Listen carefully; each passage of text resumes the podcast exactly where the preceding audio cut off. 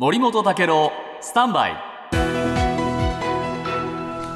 長官読み比べです、司法も政治も捏造というね、話が出てきました。えー袴田さん再審決定という今日朝日新聞大きく報じていますが、えー捜査側が捏造した可能性が極めて高い。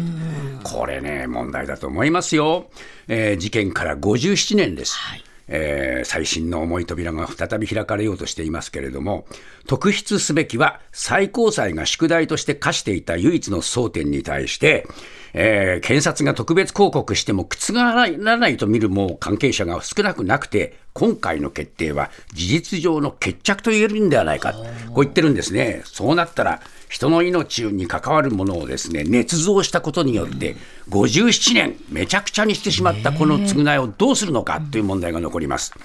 一方で東京新聞ですけれども、えー総務省、あのお放送法の新たな解釈に示されたというこの行政文書について、高市早苗さんは、えー捏造だと言ってましたけれども、これ、えー総務省の担当者がですね、打ち合わせはあった可能性が高い、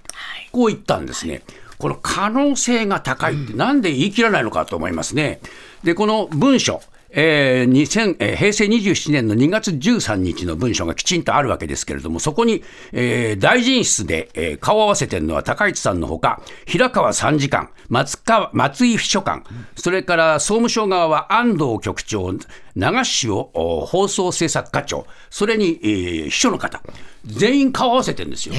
この人たちが全部集まってですね、この書類を作ったときに、その時どうだったかっていうことを話せば、簡単な話なんですよ。なぜ高市さんは、じゃあこの人たちを呼んで証明してくれって言わないのか、えー総務省側もなぜこの人たちを呼んでそういうふうにしないのか、このことがね、私は理解できません。